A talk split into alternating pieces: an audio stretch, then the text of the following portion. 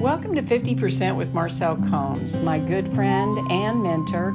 I'm Deantha Grattan, and on this podcast, she will travel a journey of leadership with each guest as she analyzes the ingredients that lead women to their current role. Marcel's goal is for you to walk away with tools to support your very own journey, no matter where your current destination is today. Hey, Deantha. Hi, Marcel. How are you today? You know what? I'm great. Yep. You know, You having a good day? I'm I'm having a gr- I'm having a great day. we uh, We always have a good time, don't we? we interviewed today Kara Goldin. Yes, she's so interesting. Oh, I mean, it's, Firecracker. it's She's crazy. Um, her she developed a product with her husband called Hint. Mm-hmm. And the funny thing is, uh, right before we did this interview, I saw it on the shelf in in a in a store. Yeah. and I was like, this is. Just Different, such a, yeah. a story of success. It's, you know, she's a mom, she's a wife, Mm-hmm. and yet she has worked really hard to try to produce a product that was really different that came out of Yeah. her own need. Her, yeah, that's that part's interesting because she actually started in the tech world to begin Uh-huh. with, and this is her journey uh, through all those things that were happening. So it's Yeah. a great story. She she's a great young woman, Mm-hmm. and so let's go and listen to what she has to say. Here we go. And now, just a word from our sponsor. And now back to our show. Hello. Hello, Kara. This is Marcel. We are just excited to hear everything that you have to say. Oh, you're so nice to have me. I wanted to just start with for you to take a few minutes and talk to us about just your journey on how you got to where you are today and just let the audience know how, you know, what led to this. You can start at any age you want to. I swear I've had guests who uh, start at basically birth, uh, but others who start at some other point in that journey. But I think everyone's interested in how someone who is successful as you are today has what what walk that they have taken um, and what path uh, that led them to. Yeah, well, it's interesting. I, I'm the last of five kids. Uh, we can start and stop there. So, I Okay. and for anybody who has millions of kids in their family or uh, lots of kids, so and I was, I, I think I felt ripped off at a very young age. I, I was just sharing the story with somebody earlier that um, I had older brothers and sisters. Like we almost had two families, and I had Mm. brother and sister that were 14 and 15 years older than me, and so in my mind, they had money and I didn't. And like I wanted to go to the mall and buy things that they were buying, and I didn't have any money because I couldn't work.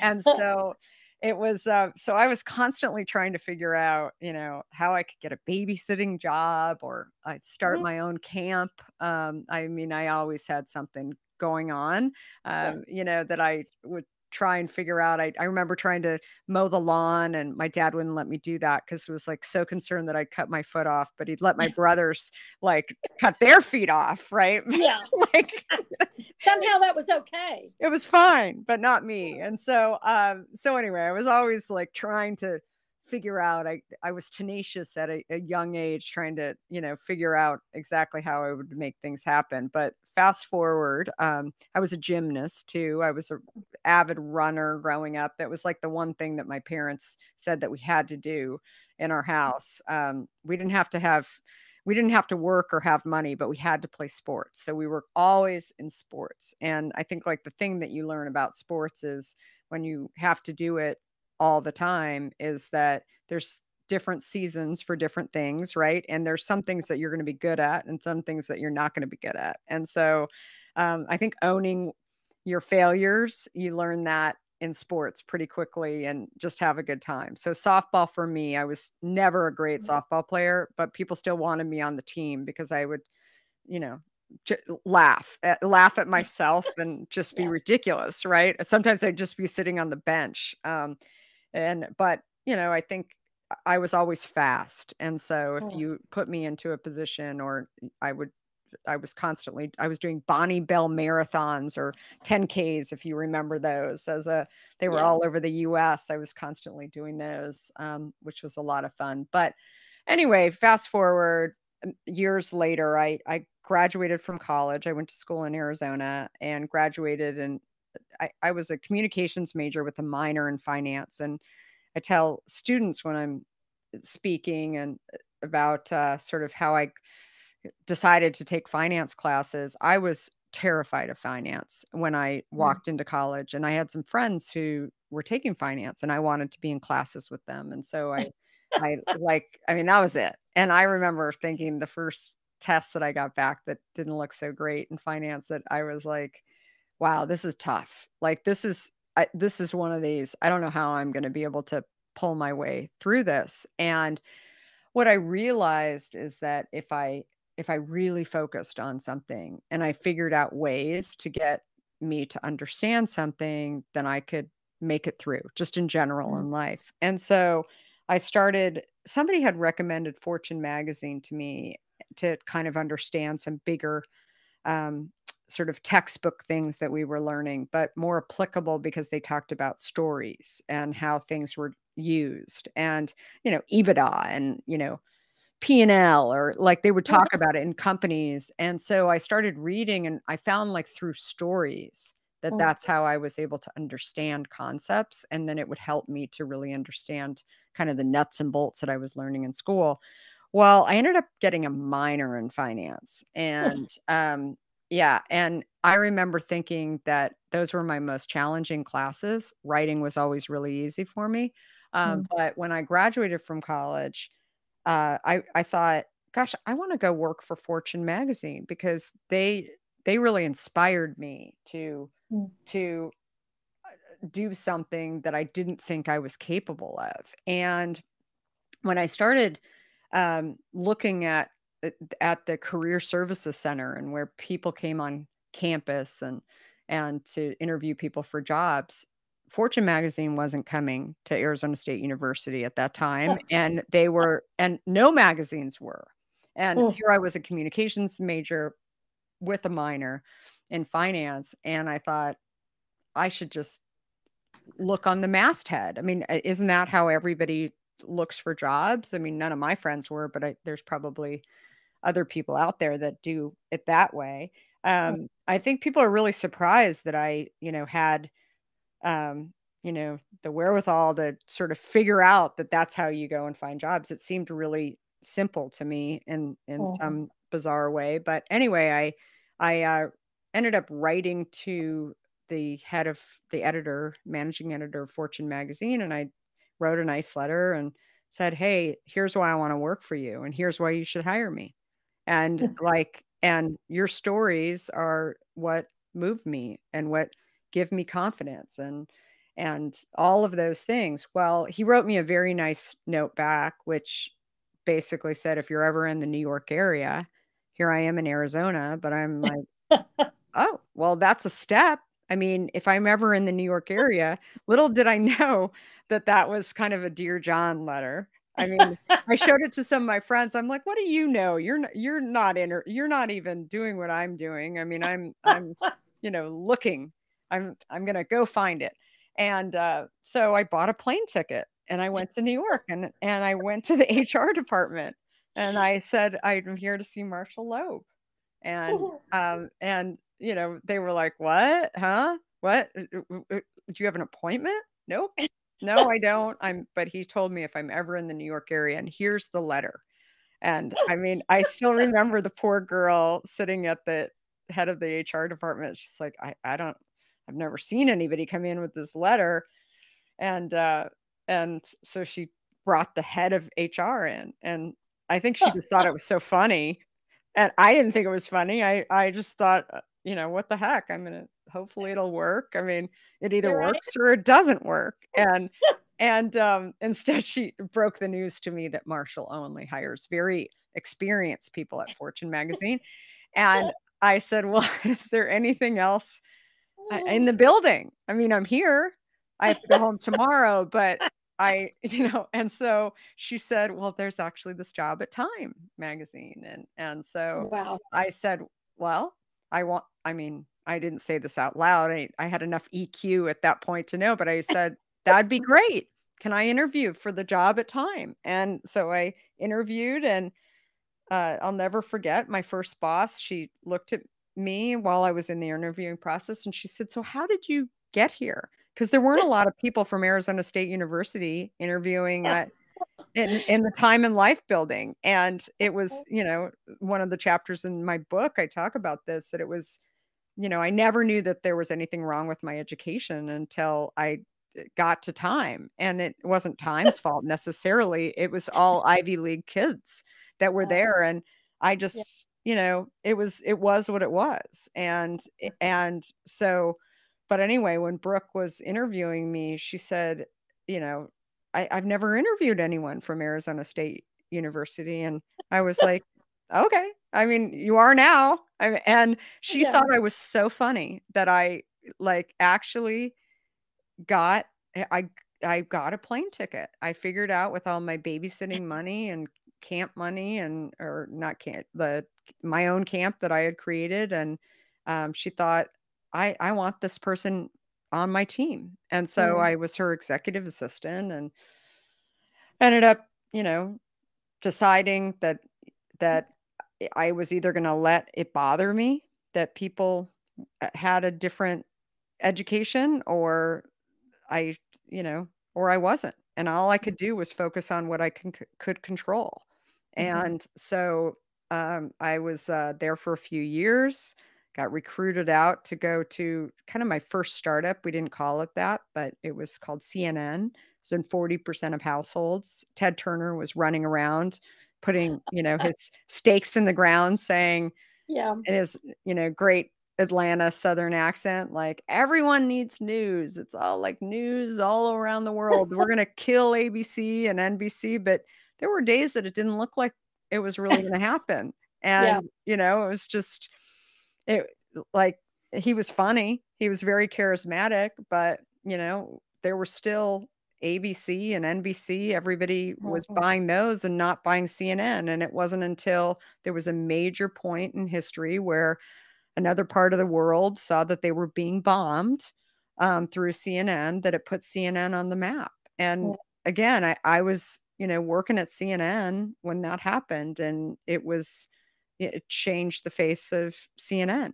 And um, but you know, I think what I learned early on was I learned culture, very different culture at CNN than at at Time. Not necessarily, you know, better or worse, but just different. It was a startup culture. It was a founder-led culture. Um, you know, of course, Time is mm-hmm. is very old. The founders aren't alive anymore. Um, and so sort of getting my first taste of that i think i i loved it. I loved the energy um, i loved the underdog uh, side of it and uh, and i met my husband in new york. We moved um, tell me if you want me to stop anywhere oh no go, ahead, go ahead. So I, I met my husband in new york. Um, my kids love it when I t- share that i I met him in a bar in the village, and uh, it can happen. We've been married for 26 years, and oh. um, yeah, and we um, anyway we met in a bar, and then he was graduating from law school, and he wanted to do technology law, and we got engaged, and mm. he wanted to move to San Francisco, and I'm like. Okay, I, I've never been to San Francisco. It sounds good. And I mean, we can always move back to New York. And what's the worst that can happen? And because I loved New York, still love New York. And uh, when we got to Silicon Valley, I didn't know anybody. Actually, I was living in San Francisco, but didn't know anybody. And I, I really felt like media all happened in New York, and that it was kind of you know these satellite offices outside of New York. And I just you know once you've worked in kind of the main office in media, you I don't know, you get sort of snobby about like at least you know as you're climbing the ladder you start to think i don't know like maybe i could do that but i don't know if i should do that and instead i started to think about what other companies were in you know the silicon valley area and I had a computer with my other babysitting money that I bought when I was in college. Uh, you know, one of the first iMacs, and I was attracted to the sleekness, the Mhm. design. I had uh, kind of read about Steve Jobs and was Mhm. obsessed with Steve Jobs. Like I was, Yeah. and you know, not very many people had had you know Macintosh computers at the time, but I Mhm. I loved Macintosh and I had papers that I wanted to do, and it was way better than doing it on a typewriter and dealing with uh, that was an option, but dealing with whiteout and all that kind of stuff was just a All that stuff. right? Mhm. So Right. I just thought, you know, it'd be super cool to work for Steve Jobs. And people were like, "Well, what would you do there? You don't have an engineering degree. You, I mean, you're not a computer or product person." I'm like, I don't know. I hadn't figured that part out yet. I I knew enough that I couldn't walk into uh, the HR offices now um, to go and find. I, I thought, you know, they probably have security there. I I knew I knew too many rules. Of sort of, you know, i- ignorance is bliss, right? Re- Yes. remember that. And and um, so instead, when I was doing my research, I found this little company that was spun out of Apple, and they only had five people at working on it and uh, that had all worked for Steve at Apple and on on this project that was doing CD-ROM shopping. This is 1994. And so I thought, well, I love to shop. So that that sounds good. I don't know anything about a disc other than I know it goes into the machine. Um, but I thought, I don't know any people. Maybe I'll meet some people on this interview that I might like and I can hang out with because I don't know anybody in San Francisco. And I thought, I don't really want to work for Apple anyway because it's all the way in Cupertino. It's like an hour south, at least, from San Francisco. Um, so I cold called um, th- these guys that were working on this project. It was called 2Market, and I said, "Hey, I just moved to the Bay Area, and you know, I I was just curious, like what you guys are doing. I worked at this company called CNN, and they were like, CNN." You worked at CNN? We love, oh my God, Ted Turner. He is like, I'm like, well, how about you? You worked at Apple for Steve. I mean, Yeah. that's amazing. And so he said, Oh, yeah, sure. Come in, uh, come have coffee. And so I was like, Okay, you know, what else am I doing? I'm just like sitting here. My husband's in his, you know, first year law, uh, uh, you know, law employee, right? Uh, and so Working all the time. working all the time. So I'm like, what Mhm. else do I have to do? So I go and get, jump in and have this uh, informational interview, and then all of a sudden he's like, maybe you should come work for us. Like you, you actually, you know how to like make money and build a business model, and you know, Make money is probably a really good thing, right? it's a good thing. And I was just, you know, five guys. They weren't in a garage, but they were in a terrible little office. But the other thing that I learned about culture is that they seem to all be Eh, like there's a guy who had his PhD from Berkeley, like re- really smart people.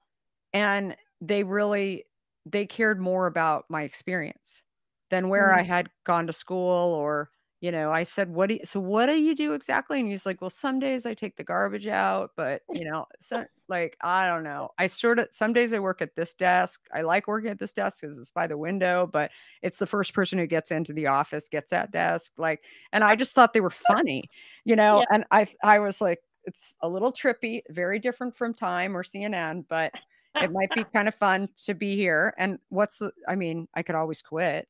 I mean, what's the worst that can happen? And I remember getting an employment contract and taking it home to my new lawyer, almost husband. And he was like, You're getting equity in the company? They're giving you equity? And I was like, What's equity? I mean, I knew sort of what equity was, but I was like, What do you what do you mean? Like they're giving me shares in the company? I mean, wow, that's I'm making more money at this company than I was making at CNN or mm. time and they're giving me shares in the company and he was like yeah but i mean if the company doesn't do anything don't worry about the shares but i mean they're giving you a bunch, of shares of the company i'm like okay well you know i could always quit whatever so Yeah. i take the job and then the first day on the job they said okay you're going to go out to all these retailers and you're going to get you're going to help us figure out how to make money and you're going to go to people like the Gap. If you can get the Gap to do to work with us as a partner, they're in San Francisco. And so, you know, I knew how to cold call people and just reach out. And all of a sudden, in a couple of days, I had a meeting with Mickey Drexler at the Gap. They're like, How in the world did you get a meeting with the CEO of the Gap? And I'm like, I don't know, but I'm going. We'll see what happens. Suddenly, I'm like teaching Mickey the difference between he I'll never forget. I bring in this laptop and he's like, "Is that a television or is that like a I mean, this is somebody who's like a major executive at that yeah. time at the Gap. And and that was like a lesson that I learned um you know, just from kind of those days too is that you know, when you're teaching somebody something totally new that they're curious about, it doesn't matter what your level is, right? Like they'll mm-hmm. they'll allow you to come in as long as you're not wasting their time. And I would spend hours with these top executives because I would simplify. They'd say, "Wait, what's the difference between AOL, it's an online service versus the internet?" Uh-huh. I'm like, "Don't worry about it. Like yeah. you don't need to worry about any of that. You're all online. Like everybody's online. Do the easier one. The one that's more graphically interesting and don't worry about those because they're there's nothing to worry about. You tell executives and decision makers what they need to worry about. And you got to be right what they do need to worry about but you some you suddenly become a resource for them right? And they want to work with you right. because they sound smarter and all that kind of stuff. So anyway that was my days at 2Market. Uh, one of our investors america online um, ended up uh, acquiring us. We were kind of doing work for our cd-rom and then doing there was a sort of a gap uh, like a uh, time when we were doing both working on AOL as well as um, 2Market, but soon AOL acquired us. And so suddenly I was asked to run. Um, so your so your shares, Kara, ended up being worth something. They were worth a little something at that point, and then uh, a few stock splits, and had lots of fun with that. And then, mm-hmm. um, and then I was the youngest uh, vice president in the company, one of the few females at that level at AOL. And my job was basically to build out an online mall. And mm-hmm. and so I just continued to do that. I mean, people would say to me, How do you know what to do? And I would go to the Stanford Mall or um, you know the the bigger malls across the country and start to think about upscale malls versus this and try and mimic that. I mean it wasn't that hard to figure out. It's just you know you try and figure out what exists now that i can you know kind of think about um, and and model after not exactly but if nordstrom is in the mall like you know how do i get the people that want to be around nordstrom's? Or you know whatever Bergdorf um, or you know whatever that is. I mean, try and figure out what do I want to be. And um, so I did that for seven years. It was a billion dollars um, in revenue to AOL. And after that, I thought I haven't taken a break like at all. And I have these young kids. I don't want to miss them. Um, oh. This is at a time when I kept thinking, you know, people are like, oh, they grow up so fast, you know I mean, I had many people who were older than me that were, um, you know, colleagues or partners. They're like, oh, you know, everything that they say, you know, about mm-hmm. women and uh, about, you know, having kids, like find the balance. And, and suddenly I, I was just, I was sitting in the space where I was like, I, I don't know how to find the balance. Maybe I need to just jump off the train for a little bit and just mm-hmm. focus on being a mom and i did that and i'm mm-hmm. really happy i did that i did that for a couple years i didn't know how long i would do it but it was during that time i started thinking about how to feed my kids and how mm-hmm. to you know and buy things for them too i haven't stopped buying right i'm buying diapers and i'm buying everything else and i want mm-hmm. it to be you know quality stuff and good stuff and and um, i started focusing on what they were putting in their bodies and i had this rule that i had to understand what was on the label and um, if i didn't understand it if it took a lot of research, I just wouldn't buy it anymore. And oh. the practices that I started looking at for my kids, I realized that I wasn't following those rules in my own life right and mm-hmm. i was and i was drinking a ton of diet soda and one day the label just happened to be sitting on the table facing me and i thought you know there's a lot of things in this diet soda that i don't really know what i'm drinking and i want to be a good mom for for my kids i want to be around for them and it this scares me and that's when i decided i'm going to put it to the side just like what I would do for my kids and see what happens. And so I started drinking water. As you know, I grew up in mm-hmm. Arizona. I never drank a lot of water. That's why I drank diet soda. And yeah. and I started, you know, looking at the uh looking at what was happening to me. I had never really said that I had health issues um out loud, but I had gained a bunch of weight that I couldn't lose from mostly in my pregnancies.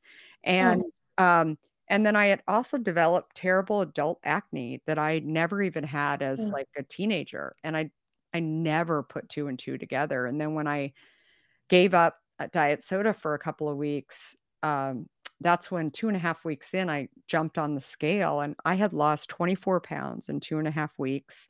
Um, I had, I mean, it was crazy. I was not changing anything else but the diet soda, and my skin totally cleared up. And I thought, mm. whoa, uh, like what is going on here? This is crazy. I didn't increase my exercise. I didn't, I mean, nothing else. And I just couldn't figure it out. So that's when I said, well, I'm never going back to drinking diet soda. But what is it about this? Is it this diet sweeteners that's causing this? That's crazy. And I became very curious and very, I mean, I did everything like call Coca-Cola on the phone and talk to their customer service people. I'm like, what is it? Like, what have you been feeding me for so many years? Like, why are you, why is diet like, isn't diet healthier for you? And, you know, they would say, no, no, no, no, no, no. It's just based on calories. And I was like, wait, what? What do you, I mean, I, again, I had time. I wasn't working. So I had my kids, but I'm like, oh, I can make a phone call here and there and see what happens. And, you know, that was that was me and and again like i was kind of starting to interview for different roles i think one of the things that i you know say went to people like my biggest challenge was people wanted me to do what i had already done so they wanted me to redo what i had done for aol versus versus instead what i wanted to do was something new that i was really curious about that i was you know that I was interested in that I could have impact in some way. And that's when I thought, well, while I'm thinking about that, maybe I can get this product that I've been making in my kitchen to create a better tasting water. Maybe I can, I've been adding fruit to my water. So maybe I can just take that into uh, my local Whole Foods that had just opened and see if I can get mm-hmm. it on the shelf. I never said I want to go be an entrepreneur. I I knew enough about it, uh, like people are like where'd you find the courage? I think i i never really said i'm going to go be an entrepreneur or i'm going to go start a company. Instead i just said i'm just going to get it on the shelf. Like and is that, this is this why you call yourself an accidental entrepreneur? Yeah because i i didn't really like i didn't sit there and say to myself oh you know like sometimes you if you think too much about the end you'll never get past the beginning, right? What do you have to do in order to kind of officially be able to call yourself an entrepreneur, right? You have to get a product, you have to imagine being able to get a product on the shelf. And so that's what I did. I said, you know, yes, I guess I'm starting a company, but I mean, that sounds really scary. It even sounds scary to me today. I mean, to go start a company or become an entrepreneur, that sounds hard. Instead, focusing on, you know, getting a product that you think will actually solve a problem to the shelf. Mm-hmm. And that is exactly, you know, what I focused on and, and what I did. And I think once I got it on the shelf and people were buying it, then I started thinking, okay, well, maybe I am an entrepreneur. People would say to me, you know, like how did you i mean how did you find the courage? You were at a large company and i'm like well they weren't large. Like when i was at cnn i mean it was 40% of households. It wasn't that big. I mean it was like but again that i think now can, as steve jobs used to say like you know the dots eventually connect. I think working for entrepreneurs knowing that they were real people um you know that they were people that um you know, had failures, had scary days, had to, um, you know, at times look like they had it together when they really didn't. Right. It was, it was a, um, you know, definitely a great training wheels um, for being able to do my own thing. So, um, so yeah, I mean, that was kind of the beginnings of, of starting my own company. I started to say, um, Kara, you, there's a couple things I want to go back to, yeah. but we're on this path, tell us about Hint. Um, I actually have a blackberry one sitting on my table right now, and I saw it on the shelf in Target just this weekend. So uh, you were also gracious enough to send us some, and so we've tried several different flavors, but but I know you said it started by you just started flavoring your own water and it led to this. I also was looking through your book and I know one of your biggest struggles was how do you get, you know, how do you take it where it really lasts longer and and you have uh, it preserved in a way that it, it would have shelf life. So so discuss that a little bit more.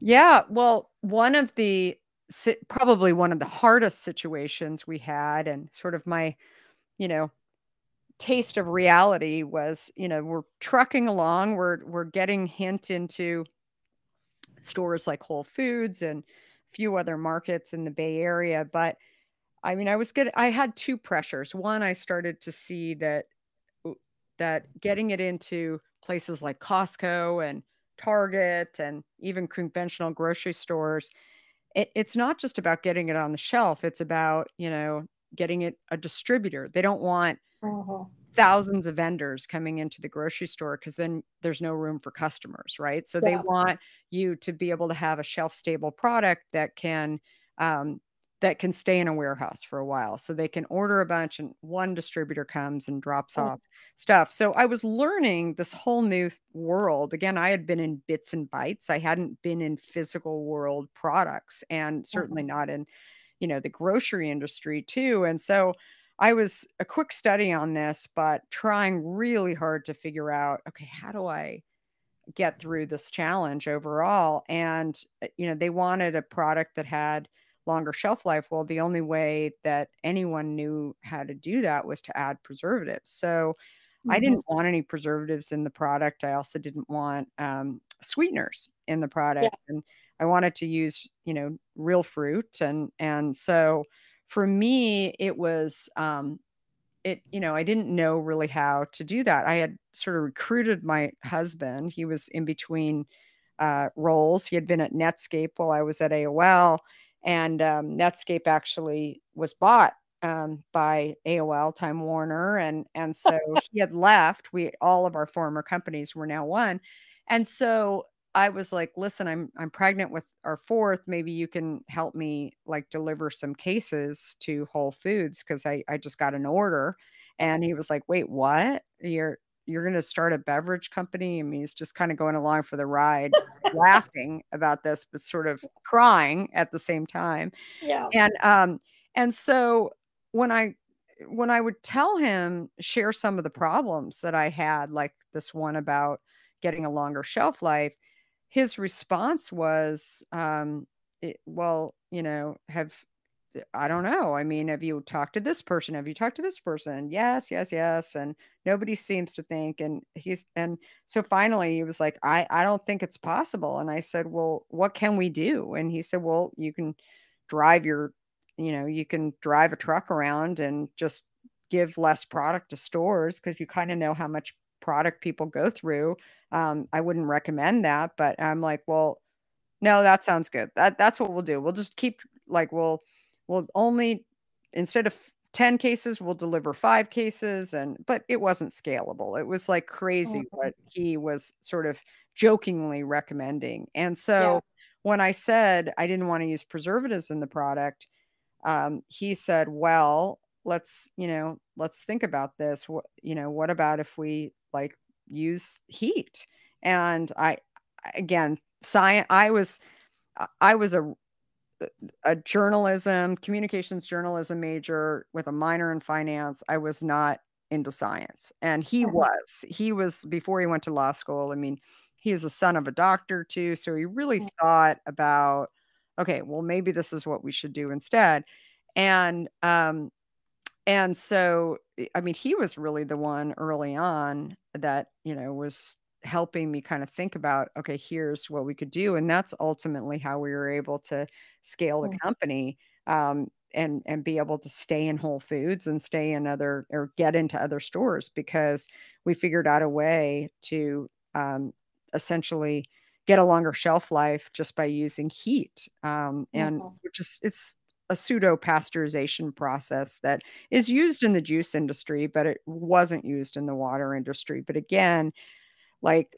you know a lot of people think like beverage is beverage. It's they're they're just different. Like even today i mean juice versus water versus um, you know carbonated water versus uh, beer or wine. I mean they're all made a little bit different. There's some crossover but there's some key things that you know really make it different and that's what we were realizing together hmm.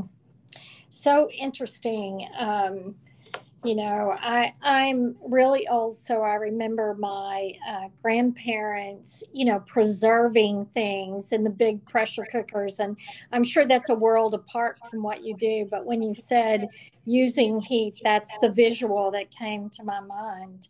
You know um, Kara you said something back uh, a little bit ago that you were the first you were the youngest vp in the company for AOL, and you were also a female in this role. Can you expand on that a little bit and tell us uh, what that was like at that given stage in your life?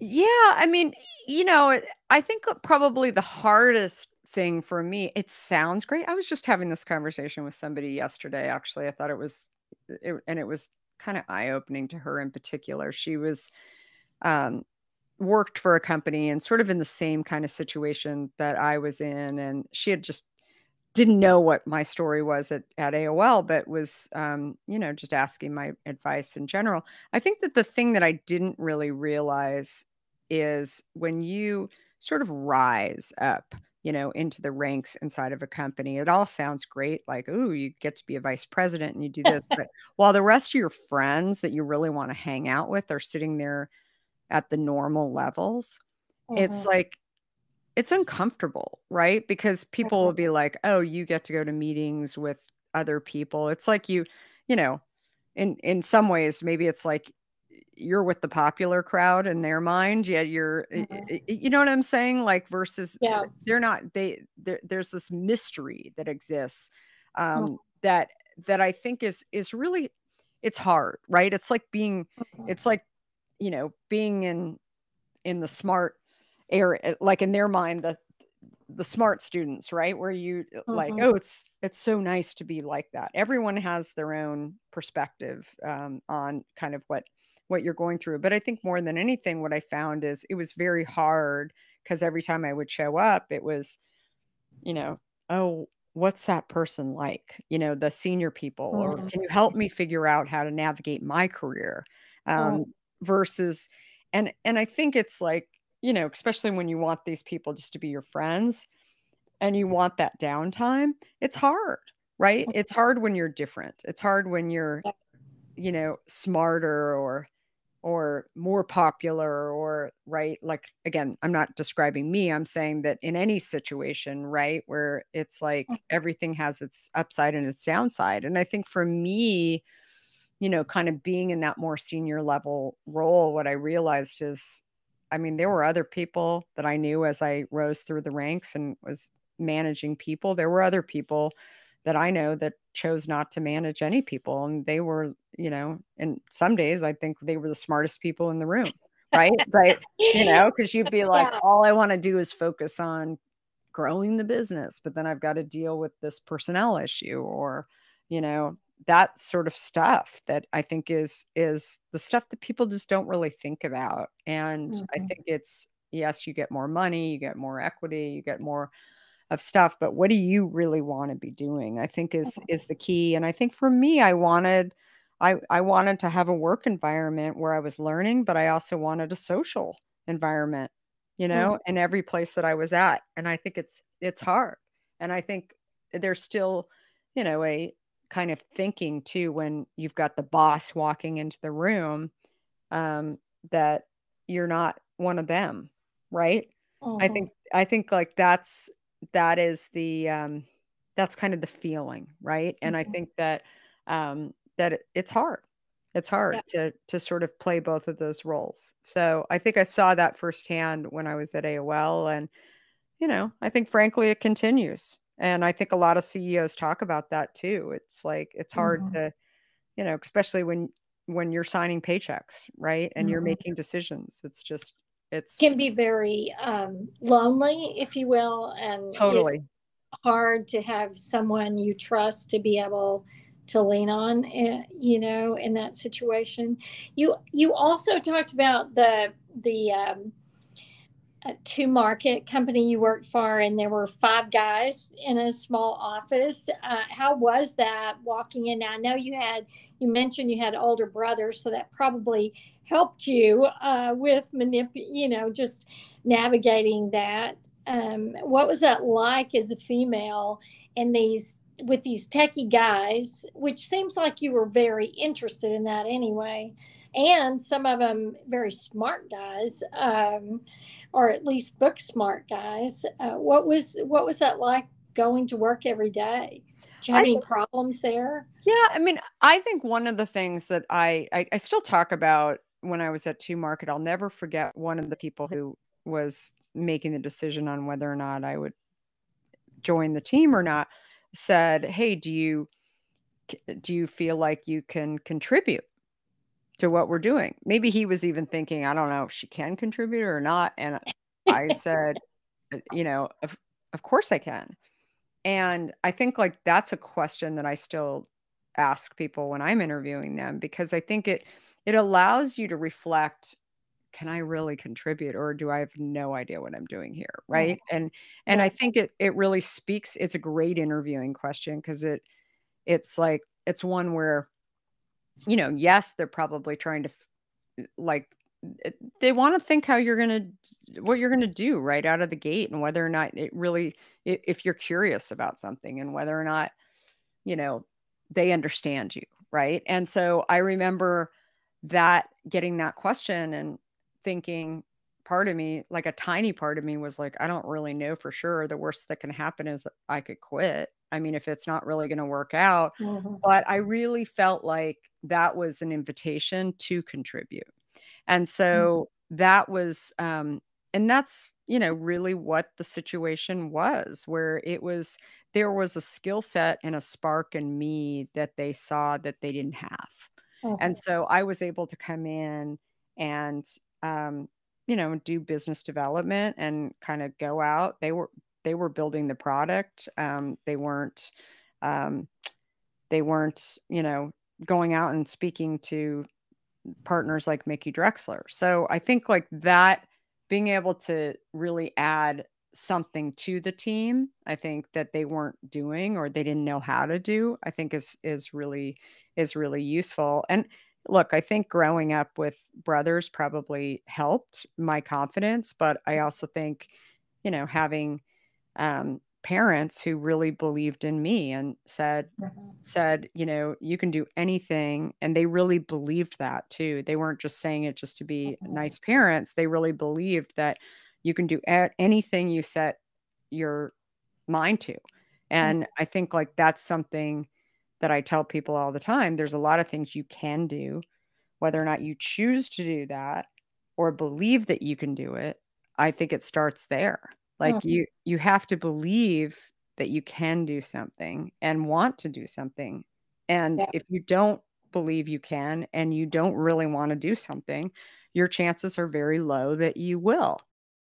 You know, Kara, you also mentioned um, that you had a fourth pregnancy, so I assume you have at least four children. You know, you also talked about taking off a couple years before you basically just had time to think about what your company was going to be or what you were going to do. Um, but what was it like with having kids and building this company and being even an accidental entrepreneur? Like any normal human being with kids, um, you've you've uh, you know you look at days where maybe you have some challenging days right? Maybe the buyer at such and such store has told you that this isn't going to happen. You know you seem like everything is going wrong and or it seems like everything is going wrong. Then you know you come home and you get a call from the school nurse and you know it's just like it's a it's one of those days. It's the days where you hear from your kids that you're doing something a little bit different. Like the day that I heard from my son Keenan when he was watching Sheryl Sandberg on TV talking about leaning in and how there aren't very many women who are CEOs. He mm-hmm. overheard the conversation and he said, "Oh, that's really strange. Like you've always been a CEO ever since I've can remember." and I didn't realize there aren't very many of you. And I thought, okay, where's this conversation going? And he said, I think it's really great. I just never really thought about it. And just yeah. by doing what you love and doing what you do every single day, you're you're teaching your kids tenacity, um, that it's okay to be different, that it's um, that do something that you love, face challenges when things go, you know, head south right? Mm-hmm. then you know you bring it back in some way. And i i think that that's the key thing you know that i've seen in my kids. Now i've got one in graduate school two in college one who's a junior in high school and they're all very different kids. But i think they think that the sky's the limit for them. You know they they do what they're passionate about. This my son keenan that i was just talking about he um he loves cars and he is not like your typical kid who's like you know designing cars or um, you know drawing cars or or racing cars or you know whatever. He um, he's actually bought two BMWs and he's so curious about redoing cars. And so he turned a car we have too many cars in our driveway right now, but we have some nice old BMWs that he drives. He turned an automatic transmission into a manual oh, transmission wow. only because he wanted to. Yeah. And I was like, okay. I mean, not very many people do that. And he said, well, that was the reason I wanted to do it. I wanted to see if I could do it. And I'm like, okay, are you going to sell it now? Nope. I like the car too much. I put too much work into it. Why would I want to sell it? Because you go to school somewhere else and like you you're taking up space in my driveway.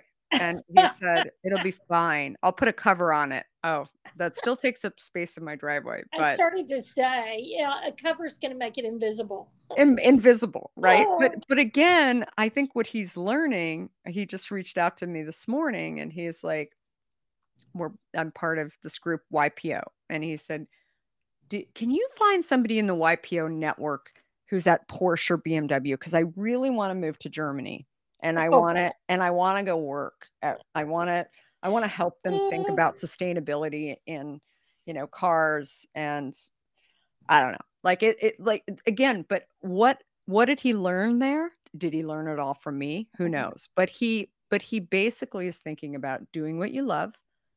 Do do something that you're curious mm. about, networking.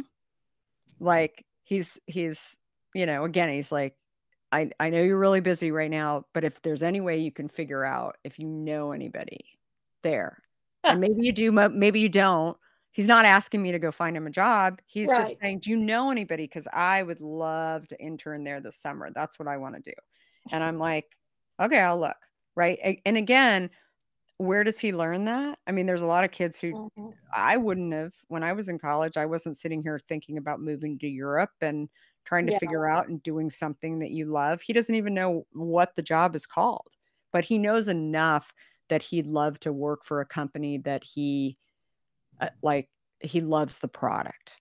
right and he thinks about it differently and he and that's what he's passionate about so um so again i think for me sometimes you don't learn about balance and sort of what you know the work that you've put in until um until later but i think it's it's like the balance just comes from even that conversation i think is is knowing what you've done that is good. You know there's no greater gift than than trying to instill in your children something and actually seeing that someday and i do i will say this for the audience uh, it's not always tomorrow. Totally that they have uh, taken some of those traits and applied them. You know, Kara, we're coming to the end of our time, and it's been a delight. I think we could sit here a couple more hours and learn from you.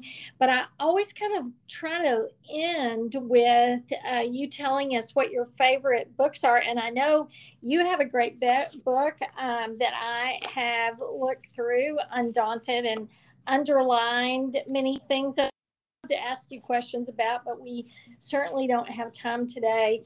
Um, but but do you have a list of your favorite books? And your book is called Undaunted. Um, so tell us what you love to read or or what's on your list because I know you're very curious and you you just said earlier how important that is to think through. So so give us give us part of your reading list. Yeah, well, I just um, there's a few books. I I guess there's some leadership books in particular that I've been uh, that I've been reading. I'm on. I I sort of go through phases where I'll, you know, read the best of uh, Reese Witherspoon's list, and then I'll like read leadership books. I jump back and forth, but I'll my leadership ones. So this is an old book, but the Trillion Dollar Coach um, by Bill Campbell. He was a fairly famous. Um, uh, CEO who passed away in Silicon Valley, but just has so many lessons on just leadership overall. Um, another one just on time management. There was a there's a guy um, Ken Blanchard. I actually mm-hmm. his book just came out.